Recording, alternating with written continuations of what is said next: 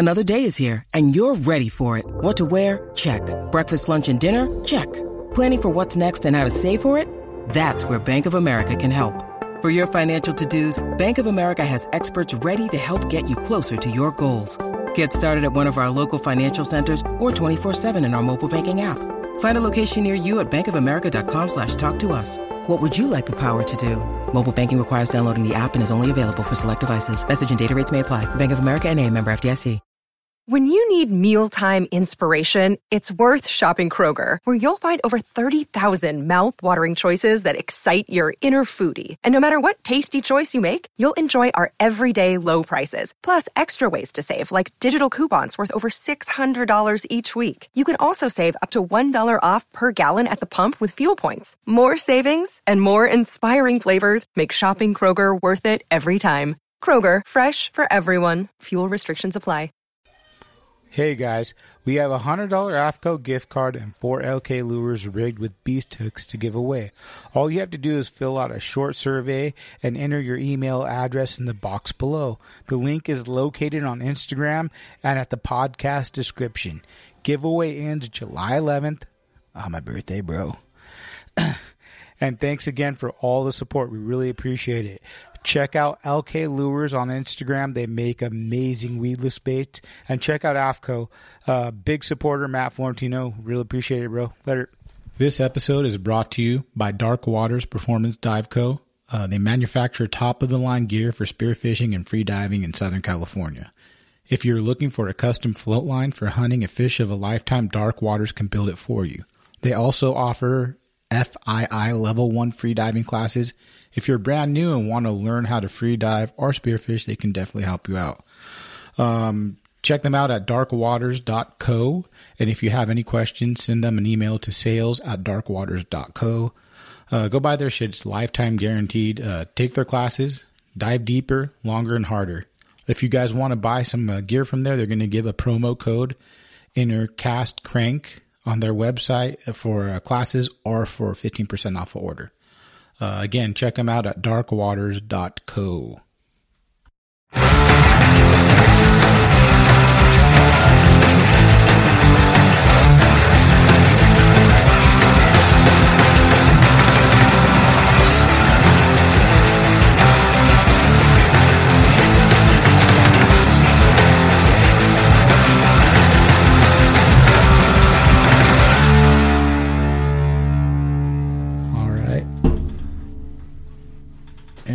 And that's how we're going to start it with the bottle popping. Huh? Welcome to Cast and Crank Podcast. Today we have Ali Hussainy from Bloody Decks. Yes, sir. Did I say it right? Close enough. Okay. Bloody Decks, Speedy Outdoors. there you go, dude. Uh, great, great get for us. Uh, this is a, a really big guest. I'm sure everyone's kind of started with fishing by looking at bloody decks, at least in the younger generation with the internet, stuff like that. So let's start with your uh, passion for fishing, how it all started. oh man, that's a long story, but uh, I think like a lot of people, you know, I got my start trout fishing. Um, I had my mom was actually a really good trout fisherman. They, my mom's my mom's family was all in the Navy, so I've got an Arab half of my family and I've got an Irish half. The weirdest mix ever. so fortunately, the Irish half was redneck, and they kind of all taught us how to fish and hunt and shoot guns and you know all those important life skills, ride motorcycles, all that kind of stuff. So I started off in the Sierras, man. My grandparents would kidnap me every summer, like uh, middle of June, and I would not come home until three days before school started.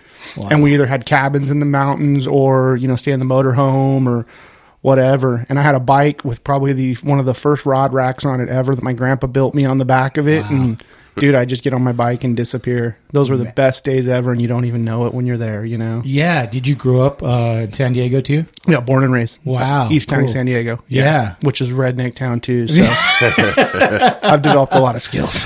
yeah, but you, by the looks of you, people could never tell you were you're half and half. You know, No, I'm we get- yeah, we get which that is kind of weird, right? Yeah, I my mean, brothers love to fish and, and hunt and do all that same stuff. You know, they kind of followed in my footsteps. I got real crazy about fishing and um, kind of roped them into it. And, and, you know, now it's been a lot of years. I think I caught my first trout. I was four or something like Wow. that. Totally cried like a pussy. Too. I just remember being scared as shit. Some trout farm up uh, up around Tahoe. You know, like one of Yeah. those things you take a kid to.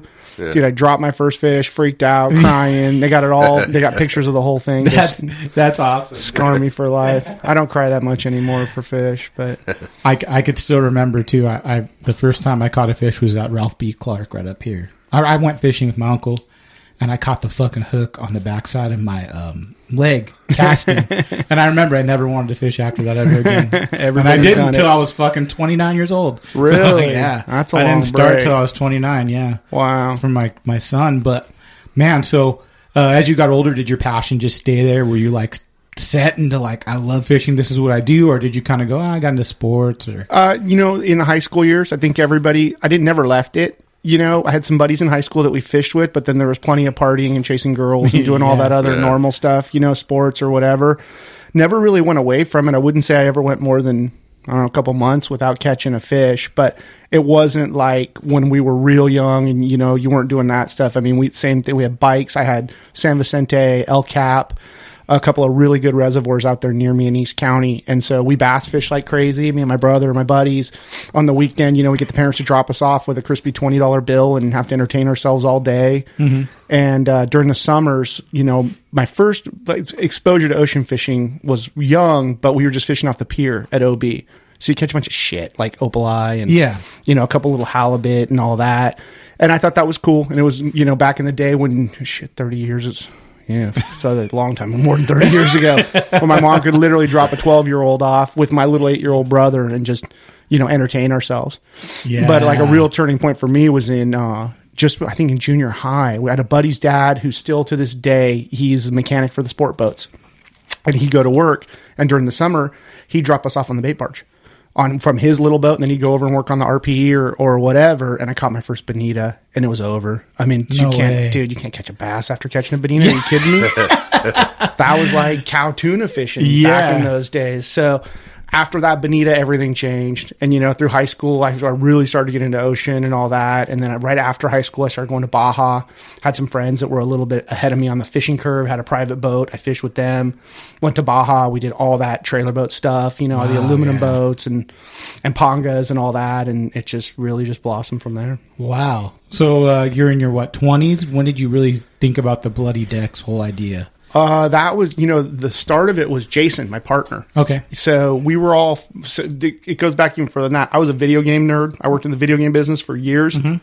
Jason was an even bigger video game dork, and we used to play online games. And uh, we both found fishing forums, and at those days it was all coast. And uh, there was another forum too called the Buddy Boaters in San Diego, which you guys probably aren't even old enough for. but anyway, they were the first, and you know, back then All Coast had like six thousand members. It was massive, you know. And uh, so All Coast kind of melted down, had a kooky owner, and chased a lot of people off. And then we went to Buddy Boaters. And then that guy was just as kooky or more, you know, at the time. And kind of that thing imploded. And Jason's like, look, I want to start my own fishing forum where you can cuss, you can say whatever you want, you can because those guys tried to censor. And you Yeah, can't, yeah. dude. you- And social media, if nothing else, has taught us, you know, you can't censor people. You No, gotta let people be people. And that was our whole thing. You want to come on here and say fuck? Have at it. you know, and in the early days, it was wild. Like, wild, like in, grossly inappropriate, horrible shit that would probably get us thrown in jail today. And then, you know, over the years, just grew and grew. And we kind of tried to stay out of it, let people do what they want to do. And, and Bloody Decks became a place where there was doctors and lawyers, there was ex-cons, there was construction workers. Everybody was passionate about fishing, and they all got together, shared their passions, you know, and made a lot of great relationships. And it's uh, should have been. I think we started March 2003, so this is 16 years Wow, dude. since we started. Yeah, it's crazy. amazing. Yeah, we and the, the industry- growth. I mean, Oh, it was great. Like I said, all coast I think we started was like six thousand members, Uh-huh. and in like a year we had passed them, or a year and a half, and we just it we have hundred and twenty regi- registered members now. wow. The numbers are pretty staggering. So are you guys like the biggest I think. I mean, I don't know because SoCal, it's like Bloody Decks is the thing. Is it the biggest? Like, uh, yeah, where there's not a bigger salt, sport fishing website Sport in the fishing. world. Even the big magazines with all that money Wow. behind them and all that stuff. Yeah. they've never been able to attract the audience that we have. yeah, that's crazy, dude. I'm super proud of it. yeah, and the fact that it hasn't melted down, you know, because so many of those ones, ego got in the way or business or whatever. Our forum traffic, to be truthful, is not what it used to be, but everybody reads our articles instead. And the yeah, forum, you know, yeah, exactly. That's kind of what I was going to get at. Is that that's completely true? I think too. a lot yeah. of the forum stuff has gone to Facebook and Instagram. You know, those we were the original social media for fishermen. yeah, Like I know for me and Jason, we met each other and we're like, holy shit, you want to fish every day? I want to fish every day. like this is great. You know, now I got somebody to fish with. And Yeah. you had no way of finding other guys that were just as weird about fishing as you were Yeah. back in the day. And now you're like, dude, here's a thousand guys. And they're all crazy about fishing like I am. Oh, and hey, this guy can help me fix my engine.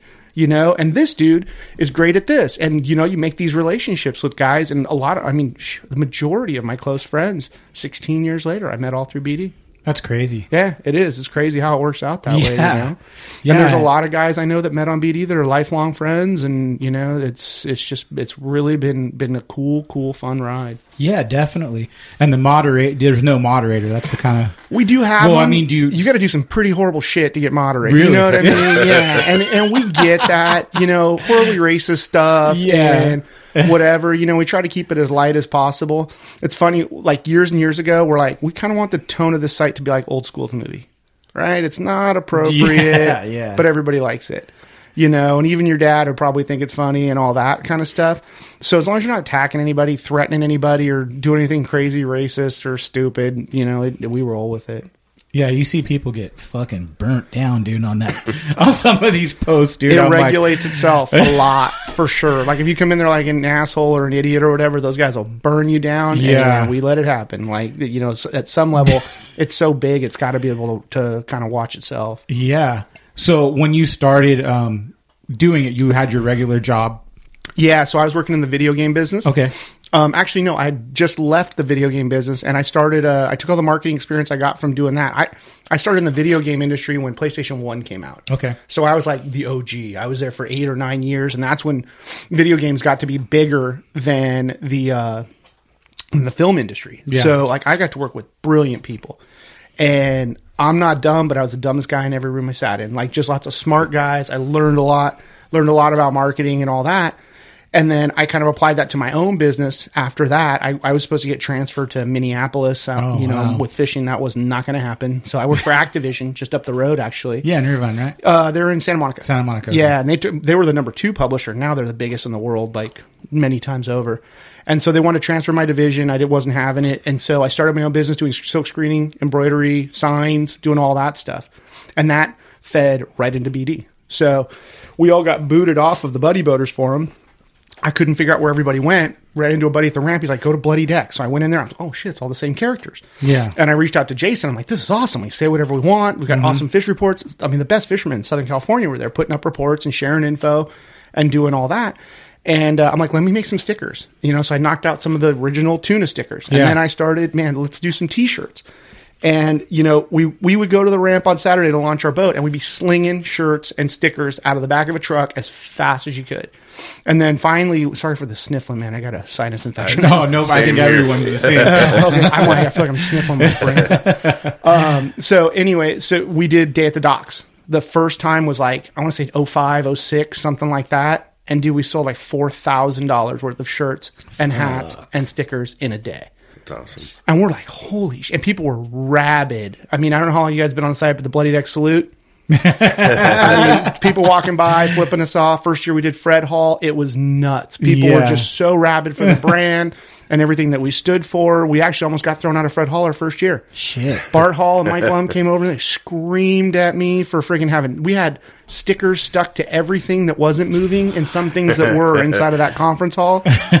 and I took my lumps like a big boy and I'm like, I apologize for that. That was not our goal. I'm going to send, I ra- rounded up 10 guys. I'm like, go get every fucking sticker you Yeah. can off of everything in here. And ever since then, they're like, we really appreciate that. Thank you for having like an adult. And to this day, me, Mike, and you know Bart are good good friends. So it's just it's been a crazy ride, but a lot of it was built on those t-shirts and hats and the awesome, you know, fans that our site has had and Yeah. users over the years and their passion for fishing. Do you still do the silk screening thing? Or do you No, it- no, So yeah, like in uh, 2008, you know, the economy crashed, Yeah. right? All my clients were primarily automotive, real estate, and construction.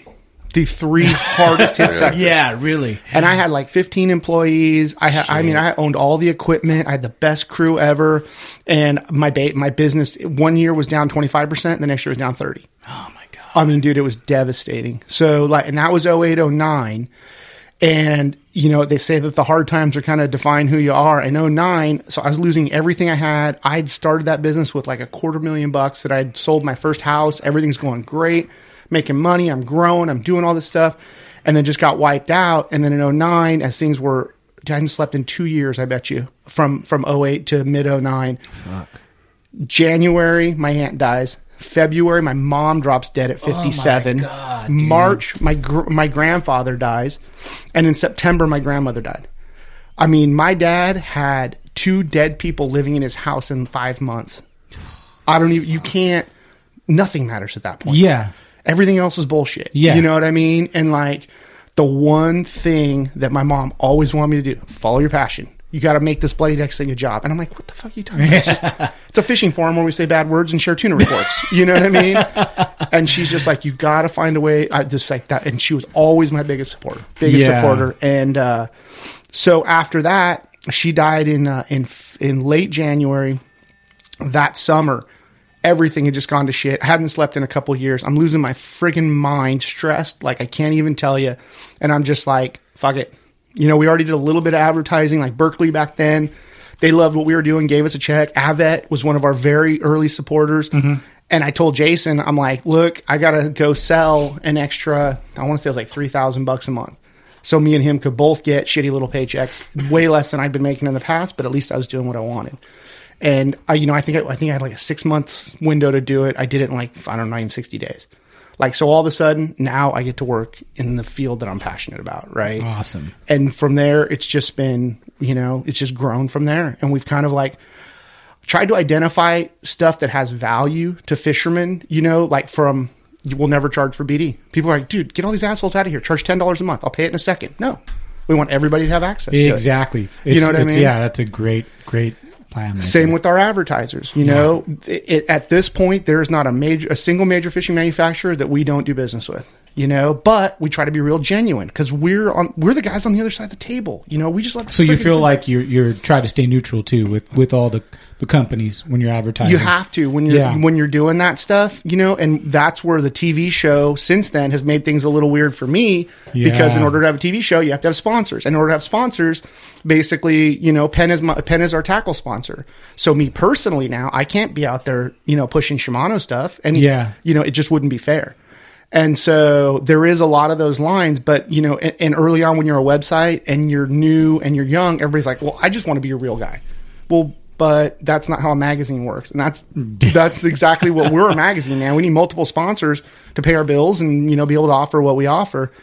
And so it has been a And challenge. I feel like this is a podcast for me. I feel like you're talking to me right now. I'm telling you, man, there's so many guys that want to get in this business and make money, and it's just like over the years, I've seen tons and tons of people who've had a lot of money that have tried to get into this business and can't do it because they don't have the passion or they think it's something you can buy your way into. Honestly, man, we stumbled into it and we took advantage of a very good situation. Uh-huh. We tried to always be cool with everybody. We tried to keep it really, you know, to our core. Like, we're not suits that are trying to sell you a fish dope subscription. You know, I'm out there on Thursdays fishing my ass off so I can get as much information as I can to give value to our members. And at the end of the day, it's always got to be value.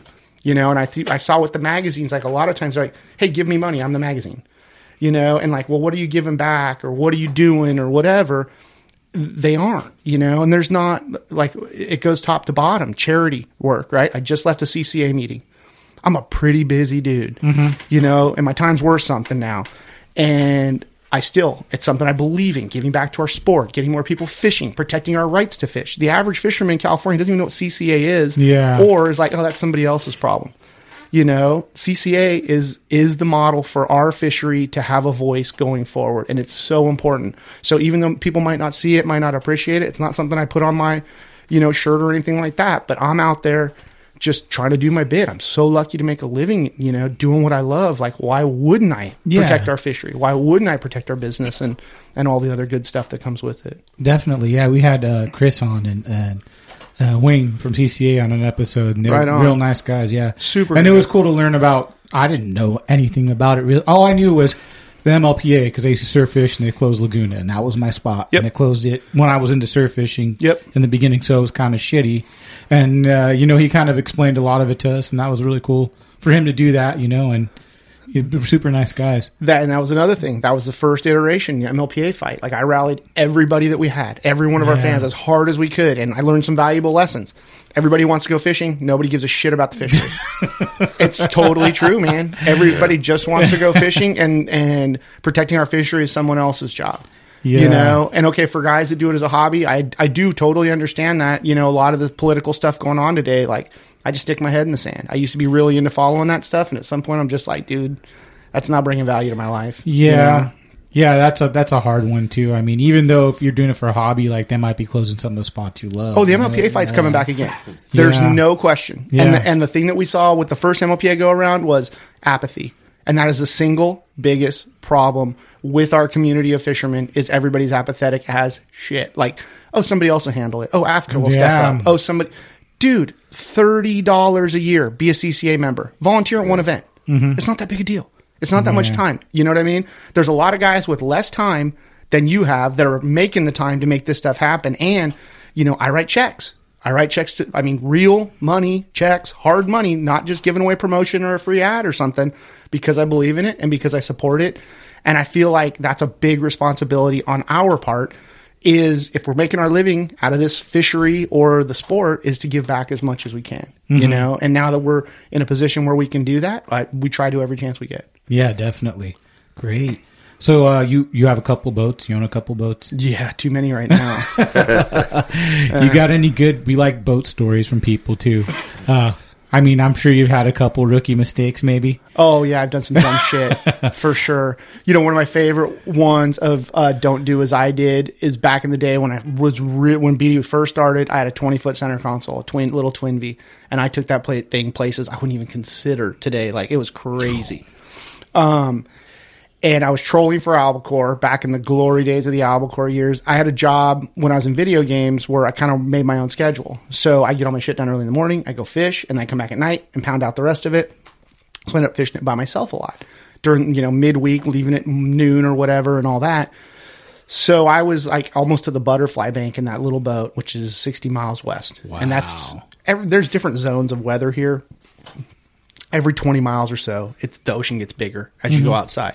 Maybe every 30 miles or whatever. And this was an okay weather day, but I'm trolling and being a lazy dude, I didn't want to stop the boat to take a leak. So I'm just go back my boat, and it had like the railings that come up over the gunnels, and I'm pissing off the side, doing your normal deal. You've done a thousand, haven't had a drink, nothing, stone, sober, whatever. and you know, sometimes a boat will just take a weird rock. Happened to do it while I was pissing, and it shot me out of the boat. Oh my oh, god! I mean, dude, one leg in the water, my ass in the water, one hand caught the railing going in as I rocked out of the boat. And it was in gear and it was pointed west. Fuck, man. Oh yeah, you That's want to scary. that is a That was a grip of fucking God death. you had on there. Oh my god, I'm serious, man. And I mean, I was on a weekday. There's nobody around. There wasn't a fucking boat in sight. I mean, that would have been the end of it for Yeah. me. My boat would have just left me. I'd have got hypothermia and drowned and died.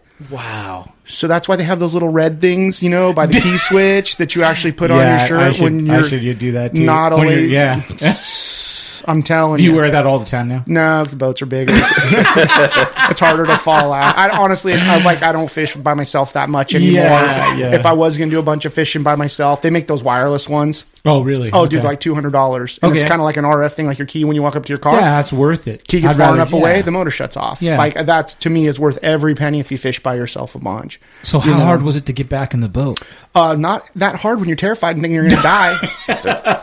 Dude, my fat ass got over that rail very quickly. There was like a gap, like there's a stern rail and a side rail, and I just fell right through there. And I'm telling you, I rocked weird, hit the thing. I remember just like kind of half spinning around, going out backwards, and I could see that rail as I was falling, and I just got it with my left hand, not even my dominant hand. Somehow I found a way to get my ass back in there. You want to talk about a reflective day for like, you almost lost everything Yeah. by being stupid and lazy. You Shit, know, dude. yeah, that's that was pretty shitty. That's I've had some other close calls and stuff, but that's Rough just weather and stuff like that. Oh yeah, like Yeah. surfing a seventy footer from Cabo all the way to Puerto Vallarta. You do not know that. I mean, the weather gets big enough, and that boat will surf just like a freaking nineteen footer.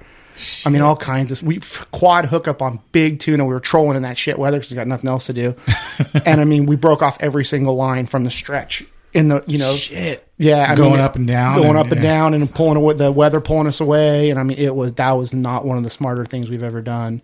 Wow. You know, you got to be real careful, man. No matter how good fishing is, it's just a fish, even if it's a seven hundred pound bluefin or whatever. right. You know what I mean? Like it ain't worth dying for. You got to safety nowadays plays a much larger part. I don't go anywhere without an EPIRB. I don't go anywhere without a raft, a handheld GPS.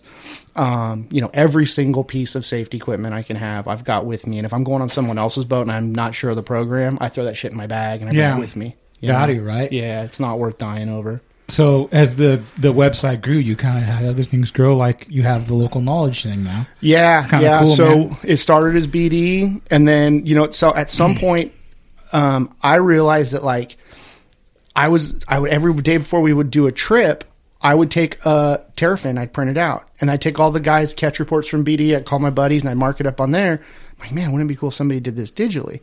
So that's where we came up with Fish Dope, and that was kind of our second business, and that was like 08, 09. And You were that- kind of the first one to kind of do the fish dope.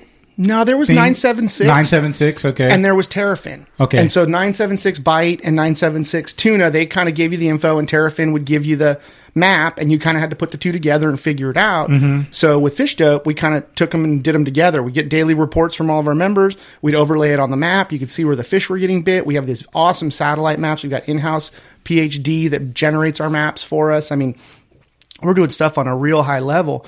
But when we launched Fish Dope, I think it came out in 08, economy. Remember, fuel was 550 a gallon yeah. we got a bunch of members enough to make a little money, but it never really took off. Yeah. And then it steadily grew, steadily grew, and then El Nino hit, and then our business just went. we lost a lot of guys because, like, in 05, 06, 07, when BD was getting rolling, there was tons of guys that were do, using the equity money. You know, everybody remembers you drive down your block and you either got a new boat, an RV, or like a toy hauler out in the driveway. Everybody Yeah, had one, you know? And, uh, so a lot of that stuff, those guys all went broke in 08, 09 because they were contractors and the same guys we're talking about. And so Fish Dope, it, it took off, but it didn't, we didn't really realize the potential of it, you know? And then since then, again, value, right? A lot of guys that fish every day, the party boat guys think we're following them around and reporting the numbers. No, we're not. We have enough members where we have all this information coming in and we're just sharing the information. And my whole hope with that is, uh, you know, I'm not here to ruin the fishery all we're doing is making sure that a guy who has a 50 60 hour a week job can get out and get headed in the right direction we don't give out That's what. I was going to ask you next. Is uh, I I didn't know anything about this, and Billy kind of explained it a little to me. Did you get a lot of shit when you first kind of came out with fish dope from people, Initially, or was it no. not as big because I don't think social media was a big a presence. In I think that's a big part of it. So initially, no, everybody was cool with it Okay. because all we were trying to do was Surfline came to us and they wanted to buy us out, and they Mm-hmm. have the same model as we do. You can look at the waves for a couple of days and a forecast, and if you want to go further than that, you just pay a few bucks. Yeah. right. Fish dopes uh, was back then was a buck forty nine, ten dollars a month, shit. twelve dollars a month. Yeah. like keeps you in the loop.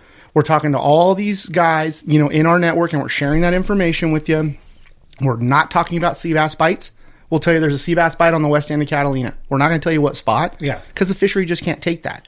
And so there's a lot of onus on us to make sure that we're filtering that information appropriately, vetting it to make sure that we're not getting fed bullshit, sending people the right way, and kind of walking that line. And I think we're in the unique position to do that because we know this fishery as well as anybody, and we're out all the time fishing it ourselves. You know, and we know the people that we're talking to face to face. These aren't random internet faces on Facebook. These are guys we've known for a lot of years, and that's you know really Credible our- people. credible, and that's where our trust lies. Yeah. you know, and you're trusting me by having a subscription to make sure I'm not feeding you bullshit. Mm-hmm. One wrong turn in your boat, you know, you could burn 50 more gallons, 450 a gallon. Do the math Yeah. you know, and that's why people ask me, "Well, is fish dope worth it?" And I'm obviously biased. I'm the first one that would say it. but if you have a private boat and you aren't using ev- every bit of information you possibly can, you're an idiot.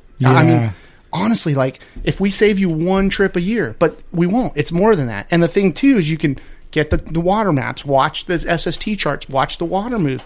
You can see where the fish are being caught. You can relate all that info. And for the average dude, you know, who has a real job, who's doing little league on Saturday and he can sneak out for, you know, a tuna trip on Sunday or whatever, it's an invaluable resource. Yeah. You know, but there's definitely a line to walk there. And the guys that, that have given a shit are the guys that are, you know, charter guys and all that and think that we're, you know, killing their bites. That's not the goal, man. The goal is to get a guy who can take out his boss or his kid, Mm-hmm. you know, on the weekend and have a shot at catching fish. And we're not going to give him all the pieces. We're going Yeah. to push him in the right direction. Yeah. You know, Makes and with sense. pelagic fish, will tell you exactly where they were caught yesterday. You know those things sticking off the side and at the back? Those are fins. They use them. They're not going to be there the next day. You know what I mean? So, yeah. it's a difficult line to walk, and then being able to add in the spotter plane element was huge. You know, we had a spotter plane before Sac Fleet had a spotter plane. That was a a big uh, piece that you added to to fish dope. When, when did you buy? When did you get that? The plane stuff started probably five years ago or Okay. something like that. We didn't charge a dollar more. You know, Wow, that we had awesome. enough guys where we could pool all that. We had a dream years and years ago trying to get enough guys together to hire spotter planes just in our circle. There's- Yeah. There's, not enough money there, dude. Yeah. You know, it costs $200 an hour to fly an airplane. Fuck. So you go out for four or five hours, you're doing that once or twice. I mean, do the math, right? It's, it's just too expensive for anybody with, with the normal person's money to do Yeah. and we were able to bring that element. So value, that's like the biggest thing. We don't want anything for free, man. You come in on our website, we're going to give you a bunch of entertainment, hours of entertainment. It doesn't cost you a nickel, right? Mm-hmm. You go on Fish Dope, we're going to make sure we earn that dollar. Like, and I do the same thing with our advertisers. You know, we make sure that we support them in every way we possibly can, and they're paying good money to engage our audience, and we make sure that that happens Yeah. you know, and we really try to walk the line between having a good business and selling out. And like, you won't see weight loss ads on our site. You won't see us selling penis pills or We see those you know, chicks with the big titties hanging out. yeah. I mean, there is that for sure, but that's all. That's like guys like, dude, you got gay dating ads coming up on your website. I'm like, Hey. hey, what were you just looking at? hey, it You pays, know? it pays the bills, right? I'm into it. Oh man, it's so funny. These guys will be like, they'll have the most ran. Oh, how come I'm getting ads on your website for Taiwanese wives? I'm like, those are served based on your past interests, sir. They don't just pop up. It's so funny. Dudes will, will bust themselves half the time. You know, but we try to keep to the core as much as we can. We try to run a good business, and we try to support, you know, the charities and the, you know, our community as much as possible. And you know, we've we've got a responsibility to do that. Yeah, that's great. Yeah, the great the, to support it that way and the spotter plan thing. That's awesome to hear. Like you guys didn't even charge more for that. That's that's pretty cool. Nope, just You trying to add value, man. And what about the TV show? When did that come? come so that play? was uh, that was about five years ago or six years ago. We were um, we do a lot of stuff that like a lot the public doesn't see, but we were working with the state of Louisiana. They came to us. They're like, "Hey, you guys are really good at the web and, and attracting fishermen. We want to build a website so that people will come and fish Louisiana." Which coming from California, you're like what? In California, the government's trying to get you to not fish, you know, in so many ways. And there, they're like, "Come use our resource. That's what it's here for." yeah. So we did. We built this big website, and um, we were doing all the programming and editorial and all that. And then Jose Wejebe, the Spanish Fly, was as a friend of ours, was going to do all the video work, and that was right in the time period where Jose died. And so Jose had a right hand man, kid named Mikey, um, and Mikey was like didn't know what to do, and so Mikey was uh, was going to take the job over. He was totally capable. He could handle the video side, and I kind of sat down with Mikey. I'm like, hey, dude, let me handle the business side. Let me run the thing, do all that. You just do what you're good at, which is videos, right? And so we kind of teamed up there, and then we took him on a trip to PEI. We give away that race to PEI trip. Took him on a trip to produce a video. And he comes back like a week later with this video. I swear, I think I cried. It was the most bitchin' piece of content ever. I mean, it. I was so proud. And so what year was this? I don't know, man. Like, tw- what year is it now? 19. I want to say 2013 ish. Okay. Somewhere around there. And so we put that thing out. Everybody loved it. It got, I don't know, 60, 80,000 views pretty quick. And the next thing I know, I've got guys in the industry like, hey, can you produce some video work for us? And we're like, well, shit. You know, I like Mikey. We get along. Let's do that. So next thing I know, we're knocking out content for AFTCO. For Oh, Costa. so uh, you kind of had your own little deal you Oh, did we- where it just it turned into a, a produ- video production, a production company. Oh, awesome. So we started doing that stuff all behind the scenes, and then for us, business wise, it's like, well, okay, I can make you a piece of content, but guess what? I can get it seen too, because that was the challenge back then. You know, AFTCO didn't have an Instagram; it didn't exist. Yeah. They might have had a Facebook, but not you know they you know thirty thousand followers or whatever.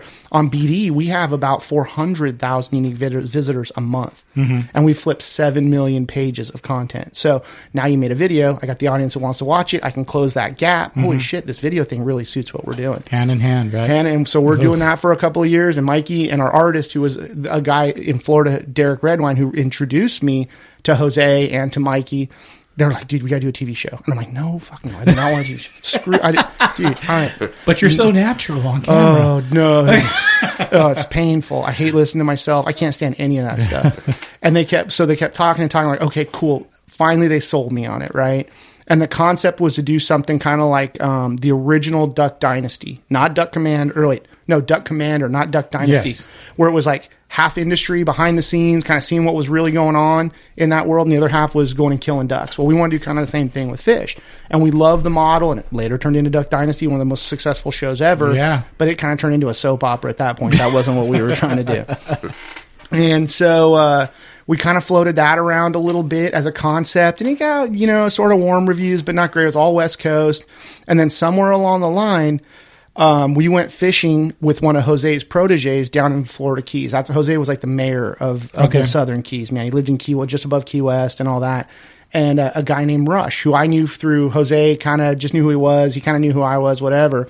And uh, we came up with a concept of doing an East Coast West Coast show. Never been done, right? We don't Just know. cool, yeah. yeah, I mean, we don't know what those guys are doing over there. I mean, we think they're catching redfish or trout or something. You know what I mean? Like we're so removed, and it's the same thing over here. They think we think they're all wearing Columbia shirts, sh- sitting around smoking cigars and fly fishing. They think we're all wearing flat brims, black socks pulled up to our knees, and throwing you know throwing Neck tattoos. jigs. Yeah, yeah, exactly. So there is some truth to it, honestly, but like you know, nobody's ever really tried to bridge both sides. Yeah. and um, through this whole thing, I've always had a couple employees in Florida because there's just more talent. And it was guys I knew and trusted or whatever. So I've always been really experienced in the Florida fishery and paying attention to it and all that. And I think when you grow up here, you don't realize like how good the fishing is over there. You know, like you love fishing here, you're crazy about it, all that. You're just a four hour flight away from another world of fishing and groupers and snappers Yeah. and toothy fish, the you know, wahoos and the mackerels and the blackfin tuna and all that other stuff dude, I geeked out on it. It was like more I could learn about fishing. I could take some of what they were doing there, bring it here, use it successfully, mm-hmm. vice versa. And as soon as we started telling people, you know, hey, we're thinking about doing some East Coast, West Coast, you know, if you're Penn, you're sponsoring a show on the West Coast and a show on the East Coast. Well, now you can only need one, and you've got two guys that are pretty credible in their own fisheries. Rush has been running charters since he could walk, practically. Mm-hmm. You know, and I'm just I'm a geek for fishing here. I've been doing. it. I pay attention. I've gotten to fish with a lot of the you know the best guys on our coast, and it was just it kind of became a natural marriage. And as soon as we started kind of letting our our pocket sponsors, you know, we had guys kind of lined up as we were thinking about it, and they're like, "We love it. Costa's in, AFTCO's in." You know, Penn came along a little longer, but that was not a tough sell. And Yeah. you know, a lot of those guys that we were doing digital stuff with and all that, it, it fed right into it, and we started doing it. We've got a, we just have a five man crew. We all are very good friends. We fuck around, we go party, we have a good time. Nobody takes anything serious, you know, and it's just worked. And I think the reason that we've have been as successful as we've been is we've kind of and it's something for any business like you've got professionals right? I've got this group of young guys.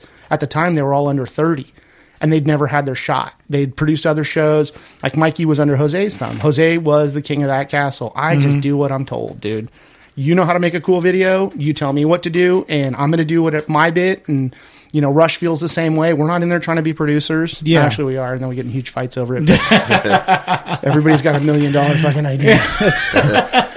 but I mean, you let the pros do what they do. You kind of do what you do. You know, I Rush is probably a better captain, and he can throw the shit out of a cast net, and I can talk a little bit better. And I know, you know, about different fisheries around the world. He hasn't traveled, and Yeah. we all just kind of brought our strong suits to the table. And you know, now we're one of the top shows in the on the Discovery block there, and we do real well online, and we've just been super fortunate. Is it on Discovery now too? Discovery Channel? Yeah. no way. Oh yeah, for all last season, all this season. No way. Yeah, no, That's everybody's like, "Oh, I awesome, watch your show on YouTube." I'm like, yeah, well, that's where I see it.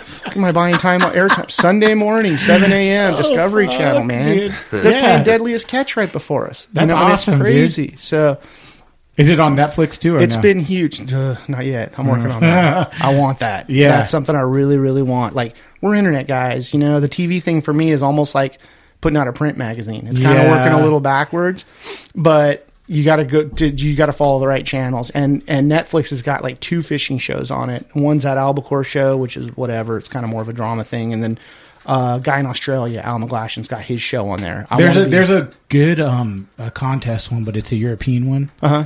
I forgot what it's called, but my friend Phil told me about it. But I watched it and I'm like, oh, it's interesting. Really? It was yeah, the Netherlands. They're fishing over there, but yeah, I, I look for shows all the time. Like a, you know, there's just something to not watch. a, you know they've got their like they started out doing their own series they started doing movies and comedy stand-ups and all that i think it's definitely going that way and it's funny like in my mind netflix holds more water than discovery channel right? you know Oh, you just didn't say that. Being an You're internet Discovery, guy you know i say trust me i pay them good money to be on discovery but it's true like that to me seems like the future and we we saw this coming especially being in the internet business like cox cable whoever you guys have up here xfinity that model is not going to be around a long time No, You you, got? Hulu. You got you know Netflix. Yep. I mean, we got we're Amazon Fire people, right? We don't have Am- uh, Apple TV at our house, but I would say eighty five percent of what we watch comes out of the Fire Stick, And yeah, Amazon. I mean, Game of Thrones. I'll watch through Amazon straight you know? up. And so that's Yeah. why we develop. We knew this early on. We have apps, so any any sh- device pretty much f- that you can, has an app store. So Yeah. your Apple TV, your Samsung TV, Amazon Fire, Roku.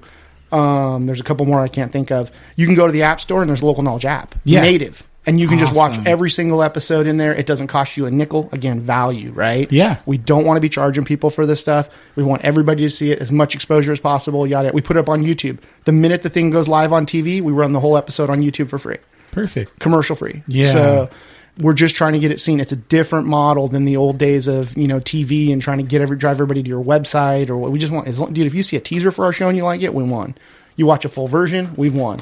You know, and that's it's sort of a You just different uh, model. content is king, right? It is. Yeah. And that's why we're not on Outdoor Channel. Outdoor Channel wants you to not air your shows online until like a year and a half after they've run on there Is that their fucking rain? again. Motherfucker. I never I'm like, really? I swear we're never going to be able to fish again. This has been the I know. I was planning on fishing on Saturday, but I Saturday I think you'll be okay. Sunday Yeah, it starts it's and still it's going gonna- to be hard. Is it? Oh man, fuck. I just want a little break, you know. I'm telling you, between the wind and the rain, this spring Right. has been like there's bluefin like 25 miles from my boat and I can't get to them. Man, You know, the weather's just been brutal. yeah, yeah, for California, right? Yeah, well, and that's the other thing you learn fishing in Florida. They've got much better fishing. I mean, honestly, as objective as I can be, their fishing's better. Their Uh-huh. weather sucks. It'll blow for a week straight. I mean, they don't have swells, but they've got wind chop that would scare the shit out of a West Coast guy. Yeah, I bet getting caught out there huh, on It's your so close. I mean, like, dude, it's as uh, close together as this room is wide, six footers. dude. It's gnarly. There's a reason why they're all running those giant center consoles. Yeah, that's what I was gonna say. Right? You try to do that like in a sport fish or whatever, you're just gonna get blown all around and beat to crap. Fuck, man. It's a different world. Yeah, And it's it is cool, you know. If you've fished here and you've done a ton of it, man, take a trip to Key West. It won't kill you. Yeah. call Rushy. He'll take you fishing. You'll see some shit that we just don't have. You know, Yeah. grouper and snapper fishing is like my favorite thing to do. The- Here, I can go down into Mexico and do it, but honestly, a lot of times Key West is better. Mm-hmm. There's such a great fishery. There's so much stuff to see, and there's just a lot of fishing history if you're into that. you try to get down there a lot to fish as much as you can. even just for filming, you know, I'm over there five, six, seven times a year. I go over there and do business with iCast and, you know, I have meetings and stuff like that. Every time I'm over there, I'm trying to get a day or a couple days in on the water. And it's been real cool having Rush, who's like, he's the local son for Key West, born and raised, charter guy. He's been on all the TV shows over the years, all that. Like, I'm getting to see his fishery whether it's on TV or not, just like he's getting to see ours. Yeah. You know, he comes out here, and the first shoot we do, I take him to Abre Ojos to catch grouper. Nobody in California does that shit. I mean, there's a handful of guys that know how to get down there, that know the right guys to get you on the fish and do all that stuff. He cut that whole learning curve out 100%. percent mm-hmm. You know, and I'm over his way smashing giant snappers and big groupers and all. So it's been real cool. And that's sort of where the show concept came about. You know, like I'll show you mine, you show me yours kind Yeah, of thing. And, yeah. You know, fortunately, it's just fisheries we're talking about. But it's been it's been a real cool model. He's got that Florida thing wired, you know, and I've got a lot of friends in a lot of places that we've gone and visited, and we put together some, you know, some pretty awesome trips, and been able to share that on TV with with uh, our viewers. Do you guys do any freshwater stuff? No, Nothing. he hates it. I do you, it. you don't like freshwater at all? I don't know. I like to trout fish, so I go Yeah. to Sierra still a couple times a year. Yeah. I go to Barrett for the opener, you know, right before the opener. We get a media day in there, Yeah. and that's my freshwater fishing. Really? just I don't, there's no hunt, and I think that's what really, for me, like that's why I like offshore fishing. I like to go find. You don't like calico fishing then, really? Uh, it's a, no, I do like Yeah. calico fishing, but I'm not in the middle of summer. You know, when Moyer and those clowns are there catching calicos, I'm like, whatever, dude. Come on, let's go catch some real fish. You know, that's like good old Moyer, dude. in the winter. Yeah, he's my boy. He He's lives right, funny, He dude. lives right up the street from me. He's a kook. Uh, I like all those guys. They're such good dudes. We have a good time beating each other up. But uh, you know, that's not my thing. My thing Yeah. really is like I look forward to April, May, in a normal season when I'm not catching bluefin, but chasing yellowtail on kelp patties. Or in the flats at the Coronado Islands. I mean, that's the start of the fishing season, March, April, and that gets me fired up. The other stuff is like killing time, running the boat. I've gotten really into catching cod, which I've always Oh, hated. really? Not enough action. Fish weren't big enough, whatever. And now I'm like a cod dork. I'm like ashamed to admit it, but I'm all about it, man. Like uh, Something would- new, huh? Something, new, yeah. different. You never know what's different going to come techniques, up. right? Yeah. Trying to find bigger ones. Yeah. There's a million spots to catch them on. Trying to find a better one. You know, going deeper, going shallow. Just that whole thing. I don't know. I like to like put the pieces together. Yeah. You know, like with the kite fishing up here. That didn't start here. You know, we were doing that down in Puerto Vallarta with dead Yeah. baits in 2004, 2005. The, the guys I know, like I caught one of the first bigger bluefin up here, and I had a couple buddies from Cabo that were smashed them on the Gordo. We started to hear rumors about these fish. And then I saw a, a buddy of mine sent me a picture when I'm like, what, where'd you get that? And he's like, up here. I'm like, what are you doing? He's like, skipping the kite. I go, what? he got the download from him, you know, as a yacht captain, kind of told me what they were doing. I went out, I don't think it was two days later, and it took me and Jason maybe 10 minutes to get our first kite bite Shit, dude. on the 43. Yeah. And we saw that. We I, I- oh, and nobody wanted to take the rod, so I got to be the angler. And I put the harness on, I smashed that thing in like 15 minutes. Jason sticks it in the head, and we're just looking at each other like, really? what the fuck just happened? I mean, like, dude, these Yeah. these are the glory days of West Coast fishing. Yeah. You know, I'm fortunate. Like, I've gotten to fish with some of the old guys. You know, like the Beak is a really good friend of mine. You guys might not even know who he is. No, he's no a legendary yacht captain. He's Okay. fished here, won every Marlin tournament, everything. Been doing it for years and years. And I think Beak's like 175 now. I mean, he's right up there. He'll tell you that. He's, I mean, he's like in his early 70s, I think, or mid 70s. Yeah, I go to lunch with the dude once a month. Like, he's awesome. Yeah, he's like, he's like cool, that, that, you know, that uncle that's been there and done that. And I've gotten to fish with Steve Lasley, who's the best captain on this coast. Mm-hmm. And, and nobody will argue that. And Pete Grossbeck, who's right there with him. These guys have fished together and they're all, these guys are all 60s and 70s. And it gives you a whole nother perspective, you know, spending days and days in binoculars with those guys or whatever. And when the Beak, who's 75, who's seen God knows how many El Ninos and all that shit, he's like, young man, get out there and enjoy this because it's never going to get better. Yeah. Never. I mean, Yeah. the shit we have seen since that El Nino, we had 14 wahoo on our boat. What? That's wild. That never could have happened. It's, it's an impossibility. You know what I mean? Yeah. So, like, and that's what I tell people now. Like, if you just go, you have to go. It's so good. I mean, the yellowtail bite that we've had and the, the bluefin and, you know, that El Nino. And I mean, we've just, we've been so blessed See, with this. Justin's done all this. I've I've never caught a yellowtail. I say this all the time. People fucking complain on your site about me saying it all the time. You've never caught a yellowtail. I'm What a the hell? calico. I'm a calico and freshwater bass guy. Oh, man, Yeah. that's kind of tough. So yeah, I wouldn't go, year, I wouldn't go around telling people. this year's my goal is to to catch a yellowtail. I might go out with Dwayne and, and my buddy Andy. So Yeah. if I can, I'm going to jump on their boat and and grab a yellowtail. But yeah, I mean, I'm still fresh in the whole saltwater thing. You know, like I'm a surf fishing guy, so that that's what I did before. Yeah. I bought a bass boat, but I ended up using it more because I'm closer to the the harbor for calico. Mm-hmm. Fishing the you know? wall or yeah, exactly. Yeah. So it's kind of like I'm learning as I go. So I learn all these things from people. It's awesome, you know. And hearing all these stories, Justin's been doing his whole life. Yeah. So, yeah. not as much as I want to though, lately. No, nobody Yeah. is. Oh well, that's the joke. It's like you want to fish less, get in the fishing business. Yeah, yeah. I swear, man, I, it you don't get to fish until the show came around. Like, man, you're so busy working. You know, It's, that- and it, that's what people told me too. They're like, just make sure you still fish. And I'm like, yeah, yeah, I'll fish. Fuck, man, this fucking podcast has taken up a lot more time than I thought. You know, That's like- what happens. Yeah, but it's fun. Like I get to meet people like you, all kinds of people. Decker, you know, like uh, Eric Ben, all um, Kevin Matson. These guys have crazy stories. Yeah. that people probably would have never heard, but now they get to hear it. You know. Yeah, yeah, you got to get down there, man. I mean, that's like that's such a big turning point. That first yellow, I I remember my first one. I remember like it was yesterday. You know, so like I was three years old. No, no, I'm I was on the prowler with Buzz at the Coronado Islands a million years ago, Really? and I caught my first yellowtail, and I will. I thought that thing was going to kill me. You That's know, awesome. it had to be all of a, a vicious fifteen pounds or something. But I don't know, man. There's like there's stuff like that that you like. I remember my first yellowfin tuna, like it was yesterday. Yeah, You know, a lot of that stuff is just not lost. I've been fortunate to fish in a million places and catch a ton of cool shit, but like that stuff in your backyard, yeah. There's no substitute for it. And like with the show, that's what we're, we're trying to convey. You know, is kind of get out and enjoy your, your, you know, your fishery and go see some other stuff and see the other side of the coin. And you know, I sent a bunch of people from San Diego over to go fish with Rush. Yeah. and they're just blown away. Yeah, they come yeah. back with all these stories. We got these amberjacks. I'm like, that's a shit fish in the back of my head. I'm like, don't want to, don't want to bust any bubbles. Like, look at this giant barracuda. I'm like, yeah, I'd cut that up for shark bait. Uh, it's, it, but you, all through somebody, you know, new eyes or yeah. whatever. I mean, that's what's so cool about that fish. You can go out any day of the year and catch a 50, 60 pound fish. You come over here and you come down. You're like, hey, dude, put me on a 50 pound fish in October, you know, December in a normal year. I'm Yeah. like, yeah, good luck. it's not possible, you know. So it's cool to go see the other side of the coin and, and get a little bit out of your box. And fortunately for us, the the shows let us do that. Yeah. How do you think? Now, this is a question I'm I'm starting to ask more. Uh, social media has affected the whole fishing industry.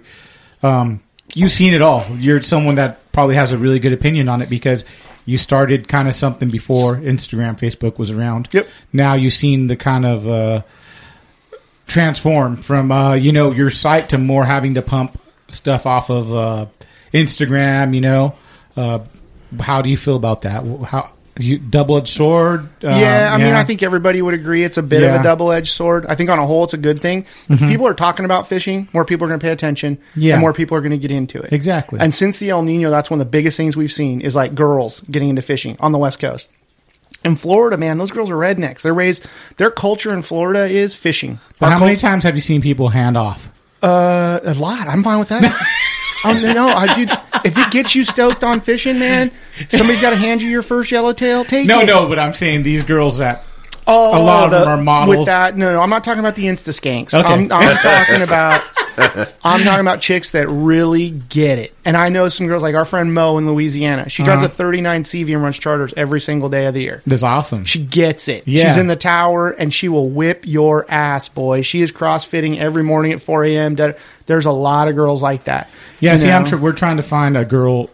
Like I don't know a lot of women that fish, but Mm. locally, you know, because we haven't had a woman on the show yet. Yeah. So it's kind of like trying to find women that you know. Dude, we've got a handful of good Yeah. ones over here Yeah, too. I've heard, We've got some girls that get after it, you know, and are not this there holding up their boyfriend's fish kind of thing. you know, so I think that's good. I mean, that's a good part of social Yeah. media, right? Or maybe you got a dude at work who's kind of like always wanted to do it, but your dad wasn't a fisherman. You know, and that's my case. My dad wasn't a fisherman, Yeah, but my I'm other side of the family yeah. was, so it got me started. You know, and I think anything that this is a dying sport. Don't kid yourself. And there are people trying to take your right to fish away from you every single day. So the more people we get fired up about it and the more people we get out on the water, the better off our industry is. Mm-hmm. You know, and a lot of guys right now have got a very, very short memory. You couldn't give away a fucking fishing charter in 08, 09. Party boats were getting repossessed. dude, you could go down to the docks and you would see every third boat chained to the dock. Fuck. Those days were not that fast 10 years ago. Yeah. You know what I mean? The MLPA, nobody showed up. We got our asses kicked. We lost, lost a lot of valuable fishing space. So the more kids, the more, and I'm- I've made this thing with myself. Like I try to take at least two buddies and their kids fishing who would not be able to get out of the water otherwise. And dude, I'm not talking about taking them tuna fishing. You know, I'm talking about like my buddy, and he brings on his two kids that are wild as shit, seven and five or whatever, tearing tearing the boat apart, doing backflips off the bait tank, Yeah, yeah. killing sardines, whatever. That's all they want to do, right? Oh, it's all that. Every, every kid wants to kill your bait. That's all. That's that's like their happiest thing. But take them to the kelp line, and I throw a chum bucket in, and it's mackerel. Yeah. And the mackerel turned into a couple calicos, and these kids, you see the look in their face, man. That kid's never gonna forget that. yeah. You know, and I think we all should have that obligation because there's fishermen are not being born every day. Yeah. You know, and especially in a state like ours, and what happens in California. As soon as we had the MLPA's, guess what they did in Florida?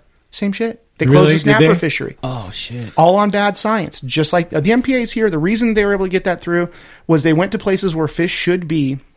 And I'm paraphrasing a massive issue. Uh-huh. But they went, you know, they went to like the 302 in February and they're like, well, there's no tuna here. We better shut this down until they recover. I mean, that's essentially what they did with a lot of their samplings. They went to places where fish weren't supposed to be at the times they were. They had science that was paid for by environmental groups who if you don't understand how that whole world of grants and all that works is you give us money we give you the desired result i mean there's obviously that's that's very much oversimplifying it but there's a lot of that Yeah, stuff you know and most of that stuff is pointed right at the heads of california sportsmen you know and i'm not just a fisherman i'm a hunter too and it's just i mean dude, Yeah, that's a it- whole nother thing. You guys do hunting and you do. yeah, and I mean that's something else I'm very, very passionate about, you know. And like we're getting attacked from every angle. So in my mind, the more people you can not just take fishing, but get them some early success. You know, when you're six, a fucking mackerel is like catching a giant tuna or whatever. like, you know, get them stoked on it and get these kids wound up and take your girlfriend. And, you know, I think it's just so important to keep this sport moving and moving forward and not just make it like the good guys club. Yeah, yeah, definitely. You know? Yeah, that's a that's a, a big point to like push on because I mean, Totally, man. If you can just get kids out, if you can't do it, throw a few bucks to Friends Rollo. They're taking kids fishing. yeah, You know, we've all got a few bucks we can throw at something like this, or you know, support CCA or do any of that Yeah, stuff. Just yeah. get out there because this is we are, like I said, these are the golden years of fishing. The last time we had fishing in California like we have right now, no one was alive to see it. I'm not Dude, joking. Yeah, that's yeah. The t- tuna club at Avalon, right? That was all founded at the turn of the century. Yeah. The last time we had bluefin like this in our water started in 1908, and it lasted about 10 years. Fuck. So, like, this is as good as it's. I don't know what the fuck am I doing. This is over. Yeah. You know what? I'm just going to cry for a couple seasons or something. but like, what do you mean? I got my in my whole life fishing here locally from 20 for the last 26 years since I've been saltwater fishing. My biggest tuna before this all started locally was like a 60 pound bluefin. Yeah. You know, now it's almost 300. Yeah, that's the next thing I wanted to ask you is your uh, personal best fish. Talk about some of them. Oh, I'm sure you got a lot of them. Yeah, Fuck, I man. hate to tell fish story. I've I've been very very fortunate and very prepared, and I've caught, dude, every big fish I could ever want, and like, yeah, I've just been real, real lucky. And for me, when I get them, I don't lose them. To me, that's a big thing. Like if I've got a fish hooked up, my reel's going to be right. Yeah. my top shot, I didn't buy it. I made it myself. You know, and this bluefin fishing that we've had, you know, we've been real successful on the kite, caught many, many dozens over a hundred. We've lost two. Wow. One was a yummy that we didn't rig, and somebody put a cheaper hook in there, and the hook opened up. and dude, that was like that fish. Fish was three hundred. I mean, it was right there. We were ready to kill it, and then we had another pulled hook, and that's been it. I mean, Yeah. like, I haven't had a top shot failure. I haven't run a. I'm, I'm more proud of the fish I don't lose than the fish I do, because that's the thing with chasing bigger fish. Mm-hmm. It's like you gotta be prepared. Your shit's got to be airtight. Yeah. You know, don't know how to make a top shot? Learn. It's not that hard. Make sure you know your top shot is 100%. You know, and to me, that's super, super important. And, you know, we do a lot of fishing in PV during the glory days down there, 05 to like 09. And man, that was just so crucial. Those fish were so big that if your shit was not airtight from your crimp to your hook to what gear you're using, you'd lose them, you know? And so that to me has been more important than the actual fish I've caught. But, you know, I've been more than lucky. I mean, I've caught giant, giant bluefin in Canada. I've got a couple over three yellowfins, which is a dream. Never thought I'd get Yeah. one. Had another one. I was like two ninety four. Son of a bitch. so close. Three over three, like I could fall over at that point. you Yeah, know, just yeah. like um, I got to fish Australia. That's Amazing, right? best trip I've ever done in my life, Wow. ever. Period. Like Yeah. All right, we took a little break. You can hear the rain on the outside now, setting the scene. But uh, uh, we're really stoked that we had Ali on. Um, do you have any sponsors you want to give a shout out to? And we want to know your local tackle shop if you were going to hit one up down in San Diego. Oh man, sponsor wise, we got a bunch. I don't, I don't need to plug them. We do, we do a good job for those guys. But Uh-huh. I'm very fortunate. There's a few companies that, man, whatever bullshit I come up with, they're like, we're in, we're in, we're in, and that would be like the AFTCOs and Costa. You know, we work really closely with those guys. Um, you know, Penn's been really good to us as well, and we got Evinrude. His Evinrude is what's made local knowledge possible. They're awesome. So I'm super super fortunate. And then we work with you know on the BD side, we work with everybody in this business, and we've got good long term relationships. So, um, tackle stores. That's a tough one. Like I try to I try to bounce around a little bit, you know. Like Dana Landing, so I've been fishing out of there a lot. I got a boat there that I I run a bunch, and those guys are absolutely awesome. Johnny and Steve Uh huh. take good care of you. Uh, very humble. You know, you can go in and ask a stupid question. You're not going to get shot down for it. Um, also, Squidco, Joey, and those guys over there in San Diego. I mean, honestly, the best customer service in just about anything you could ever imagine. They do such a good job. It's such a hometown mom and pop shop. And then the other one is Ricky and the guys over Fisherman's Landing. They're just they're awesome. They're a little more out of my way, so I probably don't get over there as much. Yeah. But I'll tell you if I want to know how something needs to be rigged or whatever, man, I, I just shoot Ricky a text. Those guys get right back. They do they do a really good job. Man, we're fortunate. San Diego, we got you know, you guys seem a lot more spread out up here. We've only got really two ports. You know, save for Oceanside, which is almost, you know, to Orange County. So Yeah. we've got a, we got a few good shops and a, a lot of good fishermen and you know having the fleet right there is a big part of that so man i'm, I'm lucky i feel like i live in the sport fishing capital of, of the world if not yeah, that's Coast. that's our next move is try to hit more San Diego dudes. I mean, we try to hit. Like I said, I don't know what the fuck I'm doing. I'm just going. We're going as we go, you know. And so it's like I want to move out a little more. So if you guys have ideas for San Diego guys, you guys want to hear, message the podcast, of course. Uh, thank you to Ali. We really appreciate you coming on, man. Taking your time out to drive up here. Like I told everyone else, you know, like it, we really appreciate that, dude Thank you so happy to do it you're doing a good thing for the industry man like it's so grassroots i, I dig it you know and i dig this industry doesn't need any more experts we need more guys i'm telling you just I'll gotta- tell you what, I'm a fucking idiot over here, so I'm not. hey, uh, you, you're a little behind me. I'm not like I, like I told you, man. I'm just a fat kid with a dream. That's it. Like it's good though. I really dig what you guys are doing. I dig that you guys are trying to learn. I like the variety you guys are doing, and it anything that gets people more stoked on going out and, and catching a fish. I think's awesome, man. Stick with it. Thank you, I appreciate it. Uh, listen to the pod next podcast coming out. Uh, you should hear this in a couple of weeks, or I guess not really, because it's going to go out whenever I want it to. But uh, thank you for listening. Uh, stay tuned, guys. Bye. Thanks for having me.